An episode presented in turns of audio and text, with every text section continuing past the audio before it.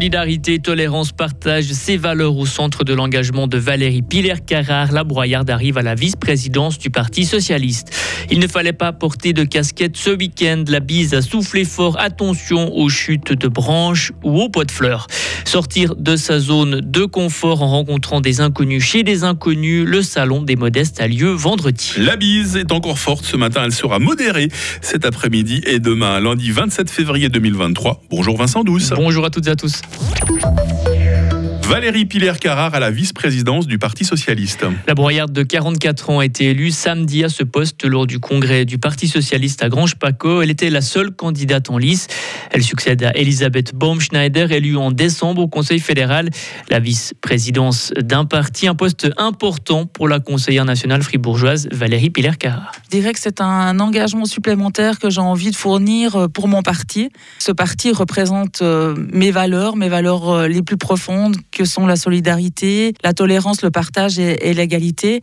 Et en fait, de prendre ces responsabilités supplémentaires, c'est une sorte de reconnaissance aussi pour mon parti qui m'a permis d'accéder à, des hautes fonctions. Et pour moi, euh, l'engagement que je prends aujourd'hui au sein du Parti socialiste, c'est aussi pour euh, amener une force différente, une force nouvelle au sein de cette présidence. Et Valérie Piller-Carrard intègre donc l'équipe de vice-présidence du parti où figurent déjà deux romans, les Vaudois Roger Nordman et Samuel Bendao. Politique toujours avec ce sondage de Tamedia publié aujourd'hui pour les élections fédérales d'octobre. Si vous aviez dû glisser des noms dans les urnes pour le Conseil national il y a une semaine, l'UDC aurait eu votre faveur. Selon ce sondage, le parti agrarien gagnerait près de 2%, les Verts perdraient eux 2%. Pas de changement par contre pour les autres partis. Tuiles envolées, chutes d'arbres, pots de fleurs qui tombent de votre balcon, la bise décoiffe la Suisse romande.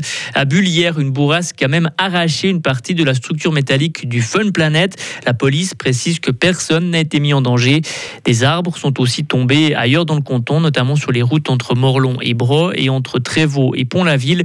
Les pompiers ont dû intervenir 35 fois à travers le canton de Fribourg. Et la bise n'a pas freiné les ardeurs des fêtards, Vincent. Hein. Plus de 15 000 personnes ont profité des brandons de paillarde ce week-end. Hier, 13 chars et groupes se sont élancés pour le principal cortège avec près de 280 participants et 14 Google Music.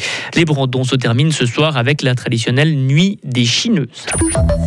Médium, voyants et autres tarologues, l'ésotérisme était à l'honneur ce week-end à Bulle. Espace Gruyère accueillait le Salon suisse des arts divinatoires. Une, vingtième, une vingtaine d'exposants étaient présents entre voyance, tirage de cartes, lecture des lignes de la main ou tirage d'oracles, des parasciences qui attirent de plus en plus de personnes selon Samuel Meveny.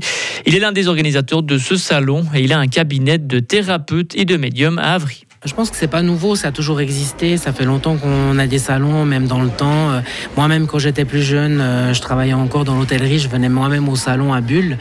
Ça fait longtemps qu'il existe. Et, c'est vrai que je pense que c'est pas nouveau. Ça revient peut-être plus à la mode parce que les gens s'intéressent beaucoup plus à, l'ésotérisme et surtout au, spirituel en tant que médecine alternative. Et si on peut aider avec des soins, avec des huiles essentielles ou avec autre chose, pourquoi pas? Et je précise bien entendu que ça ne remplace aucunement la vie d'un médecin. Et le prochain salon suisse des arts divinatoires aura lieu à la fin du mois de mars du côté de Saint-Légier. Retrouver des inconnus dans le salon d'un inconnu. C'est le principe des salons de Modeste. Il y a eu lieu vendredi à Romont et à Fribourg notamment. Même si le concept peut effrayer un peu les plus timides, en principe, on ne regrette pas de participer. C'est le cas d'Aurélie, une adepte des salons de Modeste. Ça fait euh, avant le Covid bien quelques années que j'ai participé au salon des Modestes. Je trouve ça très enrichissant et du coup, euh, j'étais hyper contente que cette année je puisse réitérer euh, l'expérience.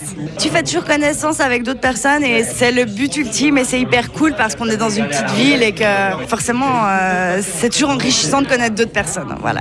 Et cette expérience peut bousculer un peu au début, mais elle finit par rassembler et apporte son lot de bons souvenirs. Ça me fait sortir de ma zone de confort parce que tu vas dans un salon d'une personne que tu connais pas. Donc forcément, tu as quand même une petite appréhension.